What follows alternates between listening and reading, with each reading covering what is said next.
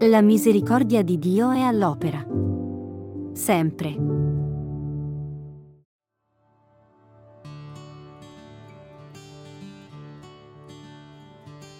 Perché discutete che non avete pane?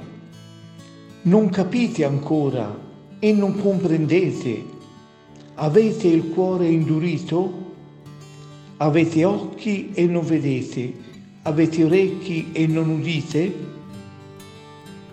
Le troppe preoccupazioni per le cose materiali, mettendoci nelle agitazioni, ci fanno dimenticare che il Signore è provvidenza.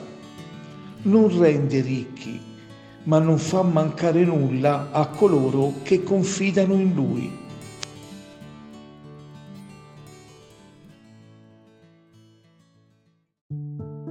La misericordia di Dio è all'opera sempre.